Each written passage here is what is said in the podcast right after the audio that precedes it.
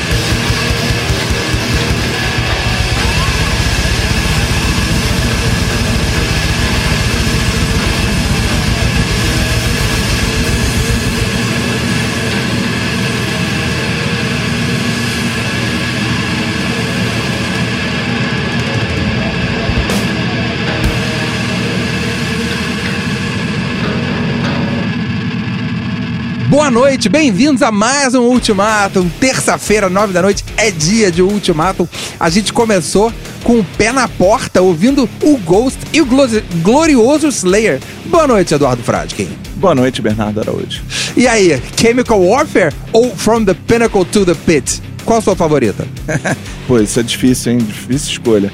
É, gosto muito do Ghost, né? É um estilo completamente diferente do Slayer, mas acho uma, uma banda bem legal. E uma boa literação, gosto do Ghost. É, também. e você, qual que você gosta?